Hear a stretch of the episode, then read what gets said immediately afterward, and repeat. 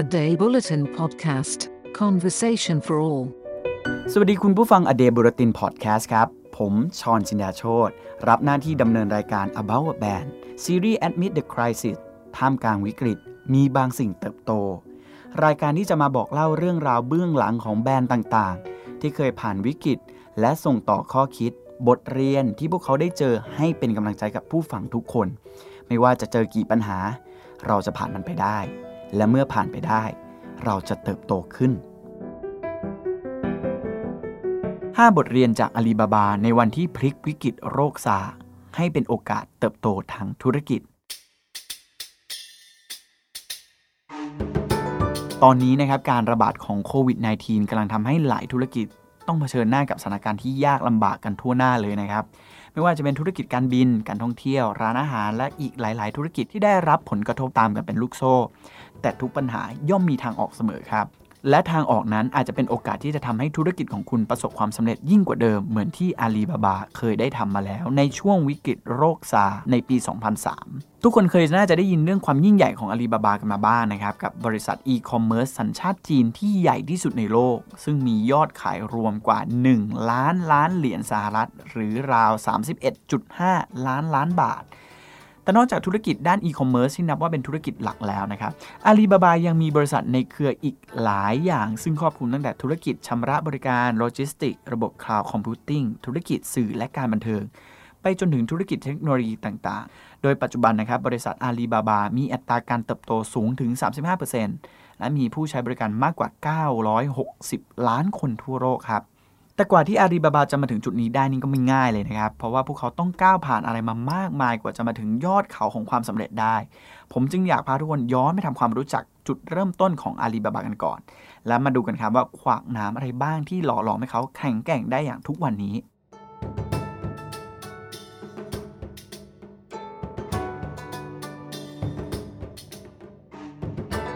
เริ่มแรกนะฮะไอเดียการก่อตั้งอาลีบาบาถูกจุดประกายขึ้นเมื่อแจ็คหม่านะครับได้มีโอกาสได้เดินทางไปทำงานที่เมืองซีแอตเทิลนะครับที่สหรัฐอเมริกาในช่วงปี 1995 และนั่นนะครับเป็นครั้งแรกที่ทำให้เขารู้จักกับคำว่าอินเทอร์เน็ต เมื่อแจ็คหม่านะครับกลับมายังประเทศจีนเขาจึงรวบรวมเงินจากเพื่อนๆแล้วก็ภรรยาจำนวนเงินประมาณ 20,000 ดอลลาร์สหรัฐหรือว่าราว600,000 บาทมาลงทุนเปิดเว็บไซต์ China Yellow Page ซึ่งเป็นเว็บไซต์ concept เหมือนสมุดหน้าเหลืองออนไลน์ที่รวบรวมรายชื่อบริษัทและก็สินค้าต่างๆในจีนเอาไว้ นั่นจึงเป็นครั้งแรกที่ชาวจีนมีโอกาสได้เปิดประตูสู่โลกกว้าง ภายในคลิกเดียวครับ แต่แจ็คหมานะฮะเลือกที่ลาออกไปทำงานในศูนย์อีคอมเมิร์ซแห่งชาติ ก่อนที่จะกลับไปตั้งต้นทำธุรกิจอีกครั้งในอพาร์ตเมนต์ส่วนตัวที่เมืองหางโจวพร้อมกับเพื่อน 17 คน และนี่ครับคือจุดเริ่มต้นของอาลีบาบา เว็บขายของแบบ business to business หรือว่า B2B สำหรับนำสินค้านำเข้าและส่งออกในจีน 而今天， 我想把大家请过来，跟大家共同探讨以后至少五年、十年我们要做的事情。那么阿里巴巴我们将做什么？ วันนี้ทุกคนอยู่ที่นี่เพื่อมาหารือกันว่าเราจะทำอย่างไรใน 5 ปีหรือ 10 ปีต่อจากนี้ อนาคตของอาลีบาบาจะเป็นอย่างไร ตั้งแต่เราทำ China Yellow Page ผมพูดเสมอครับว่าคู่แข่งของเราไม่ใช่คนจีน แต่เป็นคนในซิลิคอนวัลเลย์เราไม่ได้ทำเว็บสำหรับคนจีนครับ แต่เราทำเว็บสำหรับคนทั่วโลก เสียงที่ผมพูดไปนะครับ นั่นคือเสียงของแจ็คหม่าครับเขาพูดปลุกใจพนักงาน 17 คนของเขาขณะเริ่มก่อตั้งบริษัท โดยที่ไม่กี่ปีข้างหน้านะครับเขาสามารถทำได้จริง ๆ ด้วย แต่ในช่วงนั้นไม่มีใครคิดอย่างนั้นครับเพราะว่าตอนนั้นเนี่ยมีคนใช้อินเทอร์เน็ตอยู่แค่ 2 ล้านคน และใน 2 ล้านคนก็มีแค่1%เท่านั้นครับที่ออนไลน์ตลอดเวลายิ่งอาลีบาบาให้บริการทุกอย่างฟรี จึงทำให้บริษัทไม่มีรายได้เข้ามาซ้ำร้ายเข้าไปอีกครับเขาเจอวิวิกฤตฟองสบู่ .com อีกด้วย ช่วงนั้นครับแจ็คหมาต้องลดค่าใช้จ่ายลงทุกอย่างครับ ฝั่งนักลงทุนเองก็มองว่าอาลีบาบาเนี่ยมีแต่เผาเงินไปทุกวัน แต่หลังจากนั้น 3 ปีครับ ยังไม่ทันที่บริษัทจะฟื้นตัวนะครับอาลีบาบาก็ต้องเจอวิกฤตอีกครั้งหนึ่ง เมื่อในจีนเกิดการแพร่ระบาดของโรคซาครับ ก่อนจะแพร่ระบาดไปกว่า 26 ประเทศทั่วโลก แต่จุดพีของอาลีบาบาในช่วงโรคซาครับ นั่นคือการตัดสินใจเข้าร่วมงานกวางโจแฟร์หรืองานแสดงสินค้าเพื่อการส่งออก และนำเข้าที่ใหญ่ที่สุดของจีน แม้ว่าบริษัทจะทำยอดขายได้มากกว่างานแฟร์ดังกล่าว แต่ก็มีพนักงานคนหนึ่งในบริษัทก็ได้รับเชื้อไวรัส SARS กลับเข้ามาเป็นของแถม ภาพลักษณ์ของอาลีบาบาหืมติดลบไปเลยครับ ในฐานะที่นำเชื้อโรคเข้าสู่ชุมชน แถมอาลีบาบาก็แก้ไขปัญหาครั้งนี้ด้วยการสั่งให้พนักงานกว่า 400 คน ยกคอมพิวเตอร์ครับจากบริษัทกลับไปทำงานที่บ้าน เพื่อควบคุมการแพร่ระบาดของโรคและให้การบริการลูกค้าเป็นไปอย่างต่อเนื่องสำหรับรูปแบบของการ work from home ของ Alibaba นั้นนะครับ พนักงานบอกเล่าว่าพวกเขาต้องทำงานวันละ 12 ชั่วโมง คือตื่นขึ้นมาเริ่มงานตอน8โมงและเลิกงานตอน2ทุ่มเหมือนทำงานปกติแหละครับ เพียงแต่ไม่มีการจับกลุ่มก้อนคุยกันไม่มีการมานั่งกินข้าวเย็นพร้อมกัน ส่วนโทรศัพท์ของฝ่ายดูแลลูกค้าจะถูกโอนไปที่บ้านของพนักงาน แต่ด้วยความที่คนจีนอยู่ด้วยกันเป็นครอบครัวใหญ่ครับ เวลามีโทรศัพท์เข้ามา สมาชิกในบ้านของพนักงานจะต้องให้ความร่วมมือ โดยการพูดว่าบริษัทอาลีบาบาสวัสดีครับ หรือสวัสดีค่ะ ทุกครั้งการดำเนินงานจึงเป็นไปอย่างราบรื่น จนลูกค้ารู้สึกเฮ้ยเซอร์ไพรส์ เมื่อมารู้ทีหลังว่าพนักงานทำงานกันอยู่ที่บ้านมาโดยตลอด และถึงแม้ว่าพนักงานจะอยู่กระจัดกระจายแต่ละคนแต่ละที่นะครับแจ็คหมาก็พยายามสร้างความสนุกสนานด้วยการแข่งร้องคาราโอเกะออนไลน์อ่าอันนี้ผมว่าเจ๋ง หรือจัดกิจกรรมพูดคุยระหว่างเพื่อนและพนักงานเพื่อสร้างประสบการณ์ร่วมกันครับระหว่างที่พวกเขาต้องปรับเปลี่ยนรูปแบบการทำงานเพื่อกักโล่งไปอีกด้านหนึ่งนะครับแจ็คหมาเนี่ยก็มีการตั้งทีมบางส่วนขึ้นมาเพื่อสร้างเว็บไซต์เถาเป่า แพลตฟอร์มค้าปลีกแบบ customer to customer หรือ C2C ที่ให้คนที่ต้องการขายสินค้าสามารถเข้ามาเปิดร้านค้าออนไลน์ได้เลย เหมือนแบบที่เราเห็นกันทั่วไปในปัจจุบันนี้นะครับทีมงานกลุ่มนั้นใช้เวลาเพียงแค่อาทิตย์เดียวในการพัฒนาเว็บไซต์ดังกล่าว ก่อนจะเปิดอย่างเป็นทางการในวันที่ 10 พฤษภาคม 2003 ผลก็คือเถาเปามาได้ถูกที่ถูกเวลาครับ เพราะตอนนั้นทุกคนต่างต้องกักตัวอยู่ที่บ้านเพื่อควบคุมการแพร่ระบาด ชาวจีนครับจึงเริ่มหันมาใช้อินเทอร์เน็ตเพื่อสั่งซื้อสินค้าแทนการออกไปใช้จ่ายนอกบ้าน ไม่นานครับเถาเป่าก็ก้าวขึ้นมาเป็นคู่แข่งคนสำคัญของ eBay Commerce สัญชาติของอเมริกัน ที่ทุ่มทุนกว่า 180 ล้านสหรัฐ สร้าง Ishnet เพื่อบุกตลาดจีน และก็ครองส่วนแบ่งตลาดไปถึง 70ถึง80%ในขณะนั้น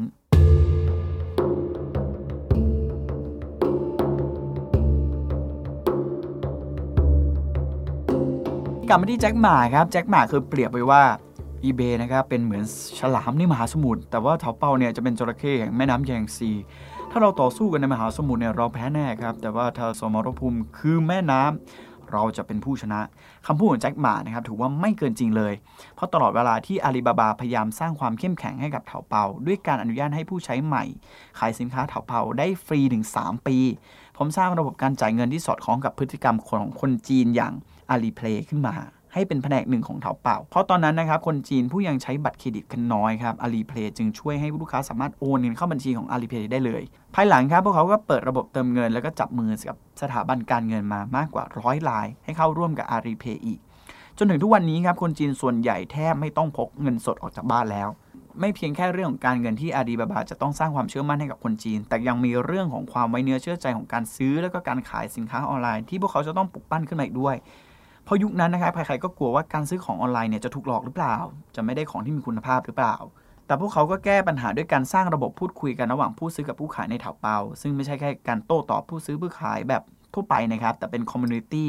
ที่ผูกโยงกับอุปนิสัยของคนที่เน้นความสัมพันธ์ระหว่างกันเถาเปาจึงกลายเป็นพื้นที่หนึ่งที่ผู้ซื้อและผู้ขายพูดคุยกันได้อย่างสบายใจ หลายคนครับจึงกลายมาเป็นเพื่อน แล้วก็ที่ Amazing ไปกว่านั้นคือ หลายคนก็แต่งงานกันด้วย การเข้าใจลูกค้าทำให้ในที่สุดครับ การต่อสู้ระหว่างบริษัทที่เพิ่งก่อตั้งกันอย่างอาลีบาบา กับบริษัทยักษ์ใหญ่อย่าง eBay มาถึงจุดที่สิ้นสุดครับ ในปี 2006 เมื่อถาเปาสามารถพลิกโผขึ้นมาครองส่วนแบ่งการตลาดได้เกินกว่า 60%จน eBay ตัดสินใจเลยครับว่ายกธงขวาดีกว่า ถอนตัวออกจากจีนดีกว่า และถาเปาก็กลายเป็นผลงานชิ้นโบแดนที่ทำให้ชื่อของอาลีบาบา และแจ็คหมาเริ่มรู้จักกันไปทั่วโลก ทุกวันนี้ครับเถาเปาจึงมีผู้ใช้งานมากกว่า 600 ล้านคนต่อเดือนทำเงินได้มากกว่า 56,000 ล้าน ดอลลาร์สหรัฐต่อปี และพาอาลีบาบาก้าวขึ้นมาเป็นบริษัทอีคอมเมิร์ซที่ใหญ่ที่สุดในโลก การมาของโรค SARS ในครั้งนั้นจึงเป็นตัวกลางที่ทำให้คนจีนหันมาใช้อินเทอร์เน็ตในวงกว้าง ทั้งยังผลักดันให้ร้านค้าปลีกหันมาบุกตลาดผ่านช่องทางออนไลน์มากขึ้น อย่างที่เป็นอยู่ในทุกวันนี้ครับ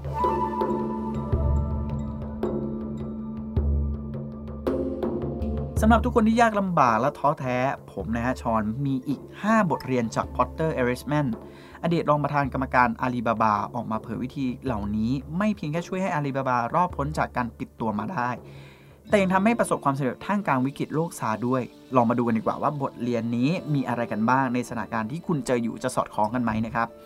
บทเรียนแรก ความปลอดภัยของพนักงานสำคัญที่สุด อย่างที่ผมเล่าให้ฟังก่อนหน้านี้แล้วนะครับว่าเมื่อพนักงานคนหนึ่งของอาลีบาบาได้รับเชื้อไวรัสซากลับมาด้วยทางบริษัทก็ตัดสินใจให้พนักงาน work from home เลย แต่สำหรับพนักงานในกลุ่มที่ไม่สามารถทำงานจากบ้านได้อย่างฝ่ายสต็อกสินค้า ฝ่ายขนส่ง ทางอาลีบาบาก็เพิ่มงบประมาณในการดูแลด้านสุขภาพ เพื่อปกป้องพนักงานให้ได้มากที่สุดครับเพราะถ้าหากพนักงานคนหนึ่งป่วยอาจจะส่งผลกระทบต่อพนักงานคนอื่นๆด้วย และในที่สุดก็จะส่งผลต่อการดำเนินงานโดยรวมของบริษัท บทเรียนที่2ครับยอมรับความจริงที่เกิดขึ้น การยอมรับความจริงไม่ใช่เรื่องง่ายนะครับ โดยเฉพาะหากวางแผนในปี 2020 เอาไว้แล้วอย่างสมบูรณ์ แต่ทุกอย่างมันกลับถูกเลื่อนออกไปแบบไม่มีกำหนดแบบที่เราเจอกันอยู่นี้ แต่ประสบการณ์ที่อาลีบาบาสอนเอริสแมนว่าผู้ที่ประกอบการสามารถยอมรับความเป็นจริงได้อย่างเร็วเท่าไหร่ จะยิ่งสามารถมองหาโอกาสใหม่ ๆ ได้เร็วมากขึ้น ซึ่งแจ็คหมานะครับก็ชอบพูดเสมอว่า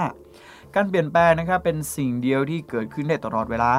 การยึดติดอยู่กับโอกาสที่เสียไป จึงไม่ได้ช่วยเราสามารถวางแผนหรือหาโอกาสใหม่ ๆ ได้ เมื่อเจอวิกฤตโรคซาร์ครับแจ็คหมาเนี่ยจึงไม่เสียเวลาที่ไปนั่งคิดกับโอกาสที่เสียไป แต่ลงมือหาโอกาสใหม่ ๆ ให้กับธุรกิจโดยทันทีนั่นคือจุดที่แจ็คหมาสร้างเถาเป่าขึ้นมานั่นเองครับหรือเรียกง่ายๆว่าทั้งหมดนี้คือทฤษฎีของการ move on นั่นเองครับ บทเรียนที่ 3 ครับ อย่ารีรอที่จะตัดสินใจสิ่งที่ยากที่สุด คนที่ทำธุรกิจนะครับ นอกจากจะทำให้พนักงานและครอบครัวปลอดภัยจากโรคระบาดแล้ว เป้าหมายของคุณก็คือ การทำให้บริษัทอยู่รอด นี่คงเป็นการตัดสินใจที่ยากลำบากมาก โดยเฉพาะเมื่อเราจะต้องเลือกเลิกจ้างพนักงานหรือกิจการไปเลย2ปีก่อนหน้านี้นะครับ ก่อนที่จะเกิดโรคซาร์เนี่ยช่วงวิกฤตฟองสบู่ .com อาลีบาบาเจอกับปัญหาทางการเงินอย่างหนักมากเลยครับ แต่ความที่ร่วมทุกข์ร่วมสุขกับพนักงานทุกคนมาทำให้แจ็คหมาเนี่ยไม่กล้าครับที่จะตัดสินใจเลิกจ้างพนักงานโดยทันที ผลก็คือบริษัทนะครับต้องสูญเสียเงินที่มีไปแทบทั้งหมดเพื่อพยุงพนักงานเอาไว้ จนเกือบถึงขั้นจะต้องเลิกกิจการกันไปเลยแต่สุดท้ายครับ เขาก็ตัดสินใจเลิกจ้างพนักงานอย่างเลี่ยงไม่ได้พร้อมมอบเงินจำนวนหนึ่งให้เป็นการตอบแทน และก็บอกกับพนักงานเหล่านั้นว่าหากบริษัทผ่านวิกฤตนี้ไม่ได้ เราจะพยายามจ้างพวกคุณกลับมาอีก ซึ่งเมื่ออาลีบาบาเริ่มเติบโต และทำกำไรได้มากขึ้น เขาก็ทำตามสัญญาที่ให้ไว้จริง ๆ ครับประเด็นที่อริสแมนต้องการจะสื่อนะครับไม่ใช่คือการให้เลิกจ้างพนักงานไปเลยครับ แต่บทเรียนที่เขาเรียนรู้จากอาลีบาบาคือ ผู้นำครับในช่วงวิกฤตควรเผชิญหน้ากับการตัดสินใจที่ยากลำบากมากกว่าหลีกเลี่ยงมัน เพราะจะไม่มีใครได้รับผลดีเลย หากยืดเวลาออกไป จนความล่าช้านั้นกลายมาเป็นอันตรายต่อความอยู่รอดของบริษัท อืมก็คือ face to face กับปัญหานั่นเองนะครับ มาต่อที่บทเรียนที่ 4 นั่นเองครับ teamwork คือพลัง สิ่งหนึ่งที่อริสแมนทึ่งที่สุดในการทำงานกับอาลีบาบาคือตัวแจ็คหมาครับเขาได้เรียนรู้ที่จะรับมือกับวิกฤตต่างๆ ได้เป็นอย่างดีอลิสแมนถึงกับเอ่ยปากออกมาเลยว่าว่ายิ่งเจอวิกฤตยิ่งมีแรงฮึด ไม่ว่าจะเป็นการเจอกับคู่แข่งยักษ์ใหญ่อย่าง eBay วิกฤตฟองสบู่ .com หรือว่าวิกฤตโรค SARS เขากลับมองว่าเหตุการณ์เหล่านี้เป็นความท้าทายที่สร้างความสามัคคีให้กับพนักงานเสมอ ในช่วงวิกฤตโรค SARS นะครับแจ็คหม่าก็สื่อสารกับพนักงานอย่างตรงไปตรงมาถึงปัญหาที่ต้องเผชิญ เพื่อให้พนักงานเข้าใจตรงกันว่า การอยู่รอดของอาลีบาบานั้นไม่ใช่แค่เพื่ออาลีบาบาเท่านั้น แต่ยังหมายถึงห่วงโซ่ธุรกิจเกี่ยวกับอาลีบาบาทั้งหมด ให้สามารถอยู่รอดพ้นวิกฤตนี้ไปได้ ซึ่งพนักงานส่วนใหญ่เข้าใจและให้ความร่วมมือกันเป็นอย่างดีครับ อลิสแมนครับเขาเคยเอ่ยปากออกมาเลยครับว่าผู้นำเนี่ยไม่ได้ถูกทดสอบอย่างแท้จริงในช่วงเวลาที่ปกตินะ แต่พวกเขาจะถูกทดสอบในช่วงเวลาที่เกิดวิกฤต และวิธีการตอบสนองต่อปัญหาในฐานะผู้นำก็จะเป็นสิ่งที่ชี้ได้ว่าบริษัทของคุณจะเดินหน้าต่อไปอย่างไรครับ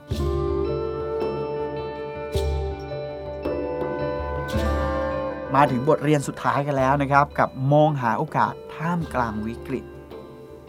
ในวิกฤตครับย่อมมีโอกาสอยู่เสมอ คุณคงได้ยินแบบนั้นแจ็คหมาเขาก็บอกอย่างนั้นนะครับว่า ให้มองหาโอกาสลูกค้ากลุ่มไหนที่ยังมีศักยภาพทำอย่างไรบริษัทจะช่วยลูกค้ากลุ่มนั้นได้ แล้วเขาก็มองออกครับว่าลูกค้า SME ที่มีอยู่ทั่วประเทศมีศักยภาพ แต่มีเงินทุนน้อย การจะเปิดร้านค้าในช่วงโรคระบาดเนี่ยเป็นเรื่องที่ยากมากครับถ้าหากใช้เครื่องมือออนไลน์ในการช่วยลูกค้ากลุ่มนี้ให้เติบโตได้อาลีบาบาก็จะอยู่ได้เช่นกัน อาลีบาบาครับจึงได้ร่วมมือกับรัฐบาลช่วยธุรกิจ SME ร้านค้าออฟไลน์ออกมาอยู่เถาเปา เป็นผลให้เถาเปานะครับประสบความสำเร็จอย่างทุกวันนี้ ทั้งหมดนี้ครับที่ชอนพูดมาคือ 5 บทเรียนหลักๆ จากอาลีบาบา ในวันที่พวกเขาพลิกวิกฤตโลกซา ให้เป็นบริษัทอีคอมเมิร์ซที่มีพลังอำนาจเปลี่ยนโฉมวงการธุรกิจได้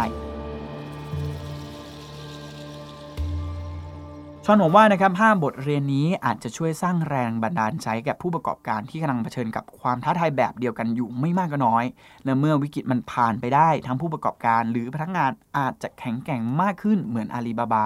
ท้ายที่สุดนี้นะครับผมขอฝากประโยคนี้ที่แจ็คหมาพูดเอาไว้ว่า วันนี้มันโหดร้ายพรุ่งนี้จะโหดร้ายกว่า แต่ถ้าผ่านมันไปได้ วันที่สดใส